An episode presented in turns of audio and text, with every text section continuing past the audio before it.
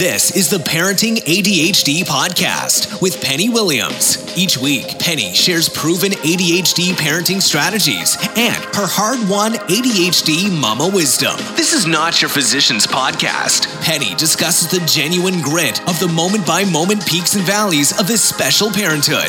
It's time to beat the chaos and challenges of raising a child with ADHD. Here's your host, Penny Williams. Hello, hello. Welcome back to the Parenting ADHD podcast. Today, I'm going to talk to you a little bit about how to help our kids who have ADHD at school, how to help them um, get accommodations or services that they might need, and other supports like that.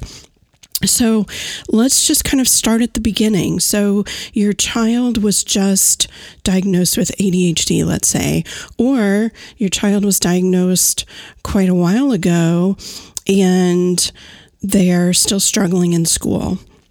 It, you know, treatment and medication isn't a magic bullet. So if your child is taking medication, but they're still struggling in school, that doesn't necessarily mean that their medication isn't helping them.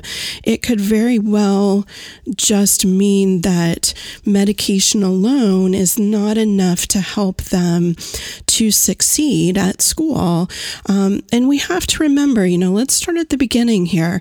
Schools are designed for kids who are neurotypical mass education in the United States is completely designed um, as kind of a system of conformity. And the way in which they teach and the way in which they measure how much a student is learning or how well a student is learning is all based on a quote normal child, someone who is neurotypical. And our kids with ADHD are neuroatypical. They are not um, that kid that our education system is designed for. And so they're automatically, the second they walk in that door at school, they're automatically kind of set up to fail, to be quite honest. Now, there are certainly schools out there that are better. Um, maybe more cutting edge or better for kids with disabilities. There are certainly specialized schools that are entirely for kids with disabilities. But what I'm talking about today is your general public um, education, your general public schools in your area. And so we have these kids that we're doing everything we can for at home. We're getting them treatment, medication, therapy, OT, whatever it might be, but they're still struggling in school. They are still not succeeding. And what you have to look at is that those neurotypical expectations that the schools and the teachers and the administrators are placing on your child don't match up with your child's capability. If you think of it, kind of visualize it as a balance scale, the capability is going to be much less weighty than those particular expectations because they don't align with the way our kids' brains work. Um, and that can be for several reasons. You know, one is motivation. Our kids with ADHD and adults with ADHD are motivated by interest and urgency. They are not motivated by importance like a neurotypical brain. So you're sending a kid into school, a neurotypical kid, and you're saying, This is important. You have to do what we're asking. And they do it because it's important. You send a kid with ADHD into school and you say, This is important. You have to do it. And their brain can't use that to then be able to do it like a neurotypical brain can. You know, I am neurotypical in a lot of ways. I do have anxiety, especially social anxiety. Um, but for the most part, I was a neurotypical student. And so if somebody said, hey, this is important, then I did the work, you know, I was kind of in fear of getting in trouble. You know, I was that straight and narrow kid in school for a long time. And so that importance was a trigger for my brain. That same exact importance is not a trigger for the ADHD brain. And yes, it may at first kind of trigger them. It might give them some ability for initiation on, on a task, but very quickly that will fizzle out and they will not be able to keep following through with that same level of engagement. And it's not because they don't care.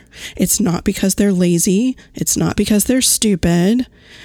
It's just because their brain isn't triggered in that way, the way that our general education is set up in the US. And so I think it's super, super important for parents to realize that from the very beginning.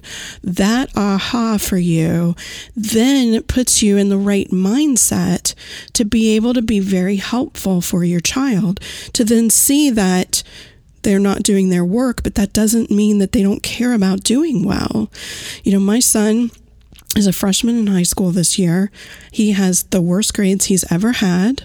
He has probably, I would say, one of the most high levels of accommodation that he's ever had. And it's not enough because it's not really addressing the issues. And he wants more than anything to do well, you guys. He really wants to do well. And as Ross Greene tells us, kids do well if they can. Not when they can, not if they want to, but if they can. So when kids are struggling in school, that's a signal that something is off. Expectations and capability are not matching up. And my friend Sarah Wayland taught me a while back, um, who have had I've had here on the podcast a few times talking about behavior as communication and um, stuff like that. And what she taught me was that when the gap between capability and expectations is super high, that's when you see crisis behaviors. So, for example, when my son was in sixth grade, he was in the world's worst charter school ever for kids with special needs. And it was a brand new school, sounded great on paper, had special ed staff and, and a teacher, and still all they thought was that he could do better. You can do better. We know you can do it again.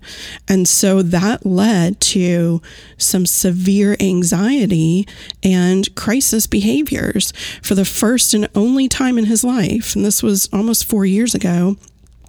He was self harming and he was self harming at school because that environment was so awful for him. It made him feel so stressed and so bad that he was willing to harm himself in an effort to be able to leave for the day.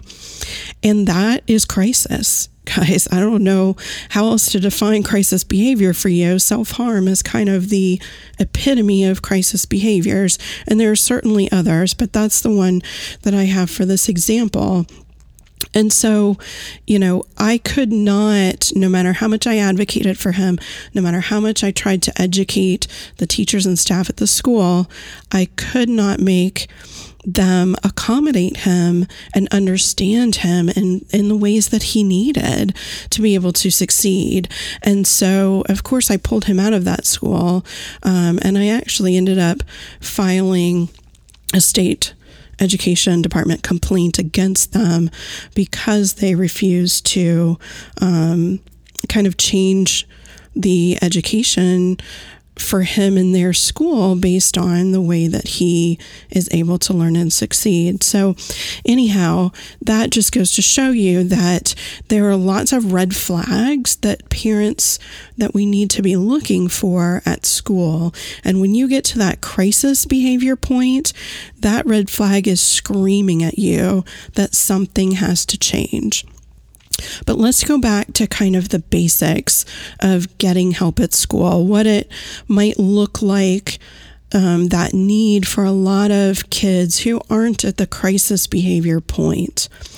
So, if your child's homework is taking a really long time, much longer than their neurotypical peers, that means they need accommodations. If your child is tr- refusing to do work, struggling to get it done, and compensating by just refusing to do it, or if they can't get started, they just can't initiate, but once they get started, they do okay with assignments, those are all signals that your child needs accommodations at school. If your child comes home in a bad mood, that likely signals that things aren't going well at school.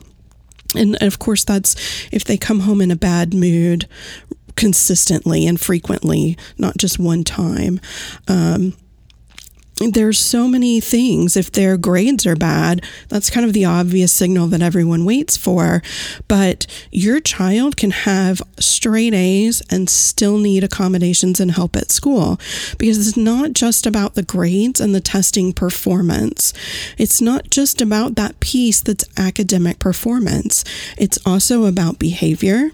It's also about social and emotional health and well being while they are at school. If your child is getting straight A's but has behavior outbursts that get him in trouble, that's a sign that they probably need accommodations at school. If your child, um, is getting straight A's, but is upset all the time, doesn't have anyone to hang out with at school, um, gets bullied, struggles with social interactions in one way or another, they need some accommodations to help them with social um, skills and interaction at school.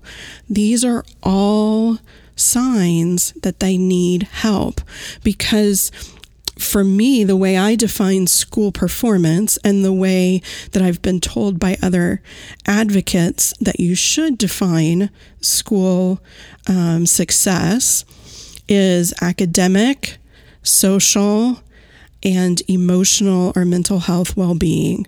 All three of those things are key. Um, a while back, Rob Tudisco, who is an educational attorney and um, also an adult with ADHD, he writes a lot for ADDitude Magazine and um, for CHADD's Attention Magazine as well.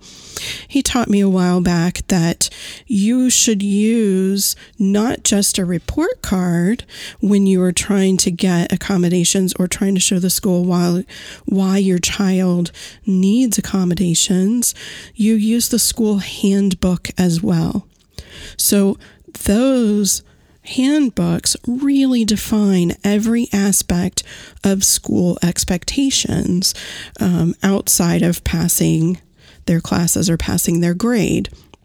And so all of that needs to be considered, that big picture, when you're determining and the, the school team is determining if your child needs or deserves accommodations at school or services at school.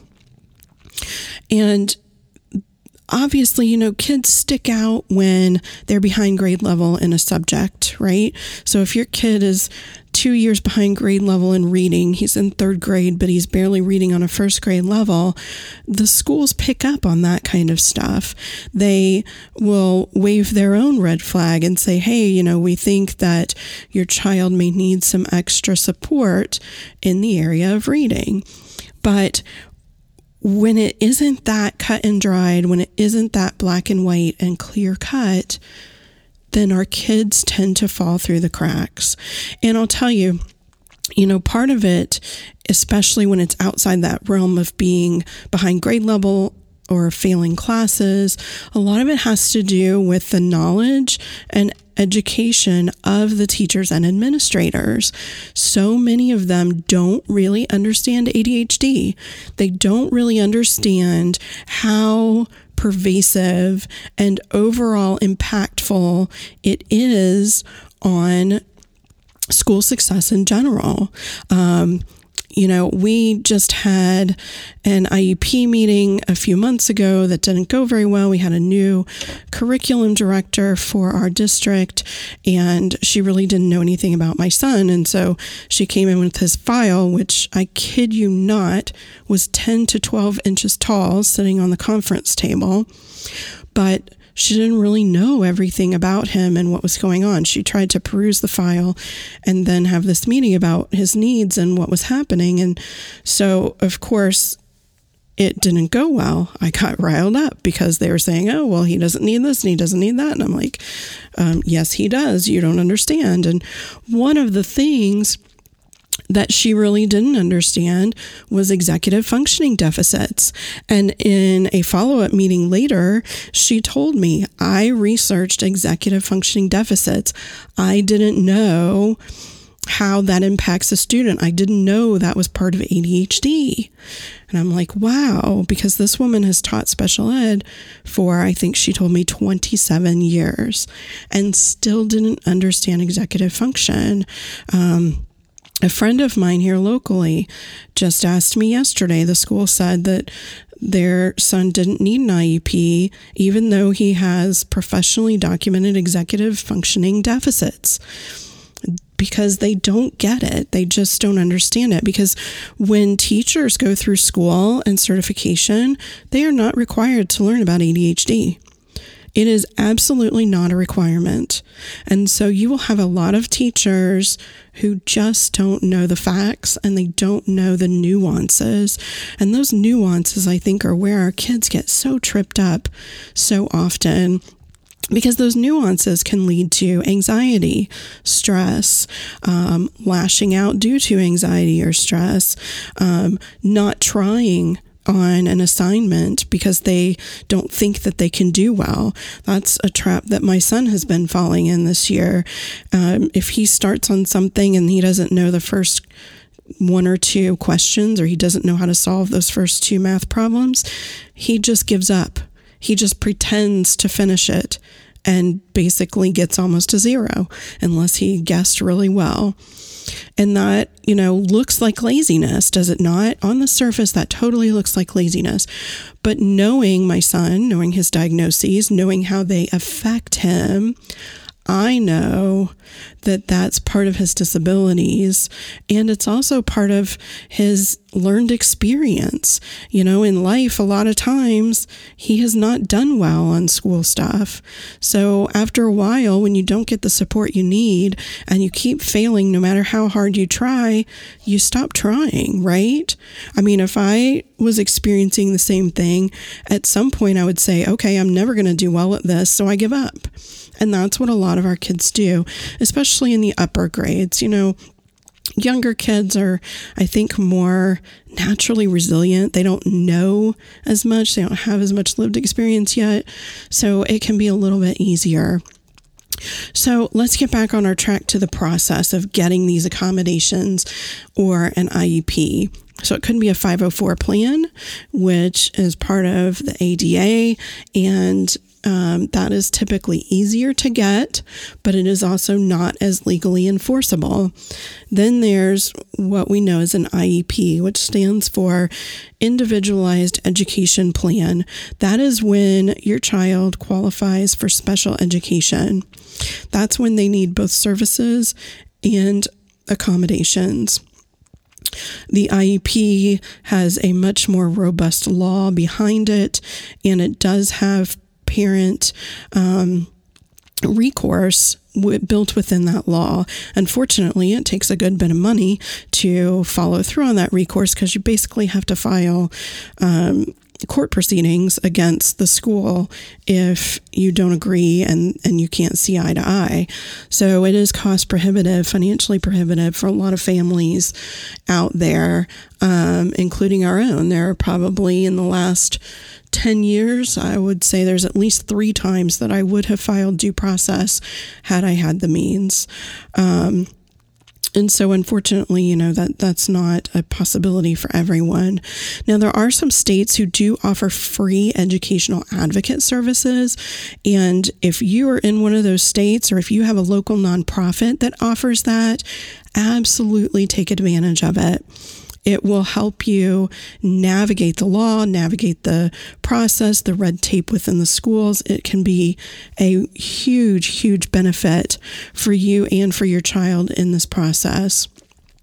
So let's go back. You have an idea, you've seen some red flags, you think your child needs at least some accommodations in the classroom um, or at school in general.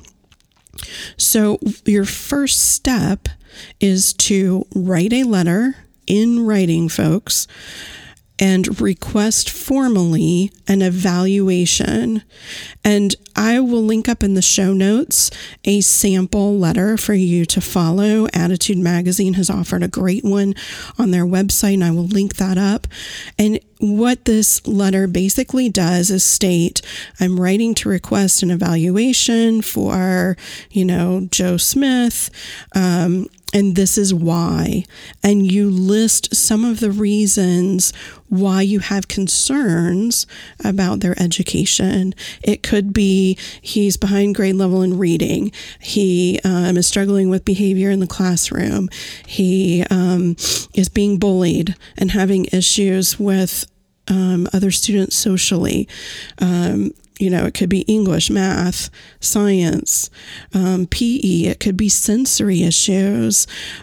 All of these things are grounds for you to be able to request that evaluation and should be the signal for the school to grant that request and evaluate.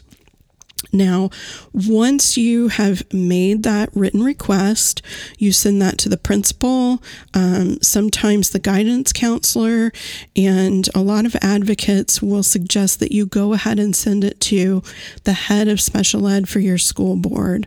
Um, I have only used the head of special ed for my school board when I was having problems and couldn't kind of work through the processes and get to a place where we felt comfortable with um, the school staff that was assigned kind of to our IEP team for my son.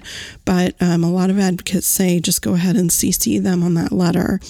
It does need to be in writing, and you do need to know when they received it for kind of speed purposes, I always send an email with red receipt requested so that I get an email back when they open that email and I can know the date and time that it was opened. Um, if you're going to mail it, do signature required with delivery so that you have that date and time when they receive notification of your request. And that becomes important because in the law, you have some timelines that the school must meet. So they get your letter and they say, Yes, we agree, we'll evaluate your child in the federal law in the United States, they then have 60 days to do that evaluation and meet with you to discuss the outcome and plan next steps if there are any next steps. That clock is very important and they have to meet that requirement by law. And most schools do whatever they can to meet it. Um, that seems to be one of the pieces of the law that they really try to meet. And so now the clock is ticking and they're going to evaluate your child. They're going to pull them out and do different sorts of testing with them in the school. Um, some is administered by special ed personnel, some is administered by or administered by um, the school psychologist or psychiatrist. Um, and and then they all come together and they create a report and then they have a recommendation based on their findings of whether your child does meet the criteria to be included in special ed and have an IEP, or if your child does not. So then, if your child does not meet the requirement for the IEP, you have a couple of options. A lot of times you'll get a 504 plan. You'll have an additional meeting. You'll talk about how um, the disability impacts education negatively, and you'll set some accommodations to address those things and try to even the playing field for your child at school.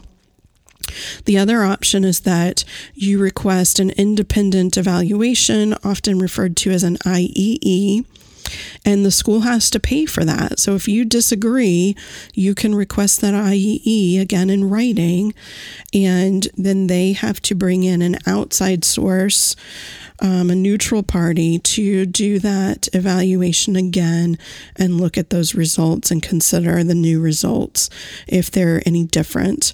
Um, I think that maybe 20, 30% of the time, probably 20 parents are having to use that piece of the law and request that IEE.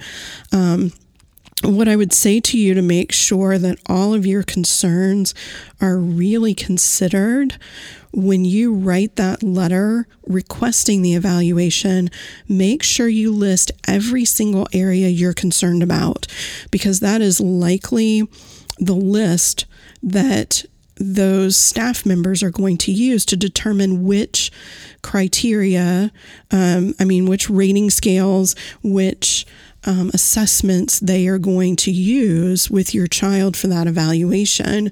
So if you're really concerned about their reading and they're not, you know, really behind grade level, maybe they're towards the beginning of third grade when it's now the end of third grade, they may not test for reading if you don't say something about it. So be very specific in your requests. If it's social issues, say social issues in that letter. Um, and so now they're evaluating. And I'll tell you, 60 school days seems like an eternity when your child is struggling but it's the law. And it takes a while for them to coordinate different testing, different personnel to come in and work with the student, like the psychologist or psychiatrist. And so you know, a lot of times the school OT will work with them on an evaluation and then putting all that information together because all of these folks have a large list of students on their roster that they are either already working with in special ed or that they are evaluating or both. So it is a lengthy process unfortunately, but just keep track of that time frame and make sure that you do get that meeting of the results within those 60 school days. So at that point, let's say your child does meet the requirements in the opinion of your IEP team that evaluated, and so you're going to draft a new IEP. This is a whole process in and of itself. There is a long IEP form. Um, I think they vary a little bit from state to state. Ours, I think, is around 15 pages. And then the more goals and accommodations you have, the longer that document gets. So it can be a really overwhelming process. And it's something that most parents don't really understand. And that's why I suggest if you have access to an advocate, use an advocate. Um, so now you're going to sit down in this meeting. It could be at the time that they gave you the results, or they might schedule another meeting after that to draft the IEP. And what needs to happen in this meeting is that you come in with the knowledge of what they have found, so any strengths and weaknesses in your child that they found in their evaluations. You come in with any extra information that you might have from your own private evaluations, and then you come in with your own parent concerns and what you feel like needs to be addressed and some ideas on what might help to alleviate some of those struggles for your child. And all of those things then need to be discussed and considered, and as much agreement as there is put into the IEP document for your child. This is an individualized education plan. This plan should be 110% specific to your child's needs. The law says it doesn't matter about finances and budget of the school system. It doesn't matter, you know, what services they currently offer. If your child needs something else, some other program, they the law says they have to provide it. Now, I will tell you, schools use all the things that they shouldn't to deny services and accommodations, especially when it costs them money. It's just um, you know, an unfortunate fact. And again, in order to fight that, you're looking at filing due process. You're looking at hiring an attorney to fight that. And so, you know, the schools kind of win in that instance in a lot of cases, which is very unfortunate, but you just have to keep pushing and fighting and advocating for your child. So now you're sitting in this meeting and you know you have a pretty good picture of your child's strengths and weaknesses and what they really need help on, where they're falling behind or where they're struggling. Now is the time that you decide what goals they need and what accommodations they need. So the goals are the goal for progress in specific areas. For instance, my son has dysgraphia, which is a handwriting and a written expression disorder. He has a goal that he will be able to meet the right now ninth grade um, rubric for English language arts in four out of five instances. Um, it's a much more detailed goal than that, but that's the meat of it. And so he gets services to help him to improve and try to meet that goal. And the services are where you really differ from between 504 plan and IEP, in my experience and my understanding. So now you know that your child needs some help in that area, not just an accommodation. So, for my son, in that instance, he is in inclusion classes, which means he has a special ed teacher that comes into language arts every day and supports the special ed students in that classroom along with the regular ed teacher in elementary school, um, that would look more like being pulled out and getting maybe 30 minutes or an hour every day or two for um, some help in those areas with a special education teacher. So, you know, based on your child's age and grade, that might look a little differently how you get that service. But behind every goal, there has to be something that the school is offering that helps your child improve in the effort to reach that goal. Then you have a separate section in the IEP for accommodations, and you list accommodations for every single subject or class. And accommodations can be a wide variety of things. One of the accommodations my son has for that dysgraphia is that he is allowed to use an iPad to complete worksheets in the classroom, and all the teachers have to allow it and support it. Um, you know, typing his work. That is the example of an accommodation. So you can kind of understand the difference. Services are an extra level of kind of teaching or support, and accommodations are just kind of changing some expectation almost. Um, or giving your child assistive technology to help them overcome obstacles and have the opportunity to succeed. And accommodations can be, I mean, there's hundreds of them, and they they aren't based on diagnosis. They're based on what your child is struggling with. So, if your child is struggling with reading, an accommodation might be that they get one of the reading guides that helps them keep their place on the page. Um, a service for that might be that they get pulled out and they work with a special ed teacher 30 minutes every day to improve their reading skills. And, and working with that special educator, they might do different programs um, that are designed to help struggling students in the areas that um, they're getting that service for, like reading. It just really depends. Sometimes it's just that extra one on one instruction, and sometimes it's actual, you know, programs and tools that are designed for kids who struggle in reading or math or writing and what have you. So, when you're trying to figure out what accommodations you want to request for your child or what would be appropriate, you really have to have that list again of exactly how they're struggling. And that's how the IEP should be and the 504 plan should be um, kind of created. It should be based on the exact specific areas and tasks that your child is struggling with. Because the goal of both is to kind of even the playing field for your child so that they have the same opportunity for learning and education.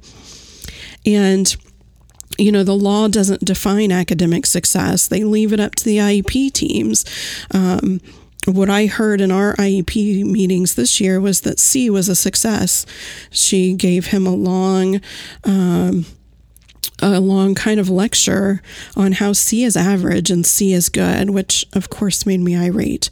But, you know, this is how some schools operate. For me, a kid with a gifted IQ, which my son has, should be able to get A's and B's in school. It may take a whole lot of service and accommodation, but he should have that opportunity too. And unfortunately, right now, he does not have enough support and accommodation to do that, but we are working toward it, of course. So, you know, don't let schools tell you that your child is doing well on their report card so they don't need accommodations or they don't qualify for a 504 plan or an IEP. That is not necessarily true. Now, if your child has ADHD, but they're really doing okay in school in every aspect, they're not stressed out, they're not anxious, they're doing well socially, they're participating, they're getting good grades, they're on grade level and everything, then yeah, your kid might not need accommodations or a 504 plan or an IEP because they are really designed for those kids who need an extra bit of support and assistance in order to have an opportunity like their neurotypical peers at success. So it's for the kids whose disabilities are having a negative impact on learning or on the school experience. And if that's not your child, then you really don't need to request an evaluation or 504 plan or an IEP. Now, let me tell you, your child can get all the way through elementary school and do great, and then hit middle school, and the wheels completely fall off the bus. So don't think just because what I'm telling you means that your child doesn't need these things now. That doesn't mean they won't in the future. They're constantly changing and their environment changes a lot. Every year they get a new teacher, every, you know, few years they move on to middle school and then they move on to high school. And there's lots of changes. You then you have hormones and puberty. And so this is always kind of a moving target. Your your plan to help your child with school success is going to ebb and flow based on how things change from year to year. So keep that in mind that just because they don't need accommodations now does not mean that they won't in the future. Um, and so here's here's kind of the process in a nutshell to sum everything up for you. You think your child needs help in school in one way or another. You write that letter in writing, delivery, um, you know, something to say this is when they received it and that they received it. And that letter lists all of your concerns academic, social, emotional, behavior. And then you either move on to be evaluated in that 60 days, or the school denies the need for evaluation and you circle back and see what else you might need to do there, whether you need to hire an advocate or um, something like that, or just accept that maybe they'll do a 504 plan without the evaluation. And then once the evaluation is over, you know whether or not your child qualifies for an IEP, a 504 plan, or nothing, um, based on what the school determines. and that is, you know, an a quote IEP team decision. The IEP team is defined in the law as um, having a parent as part of that team.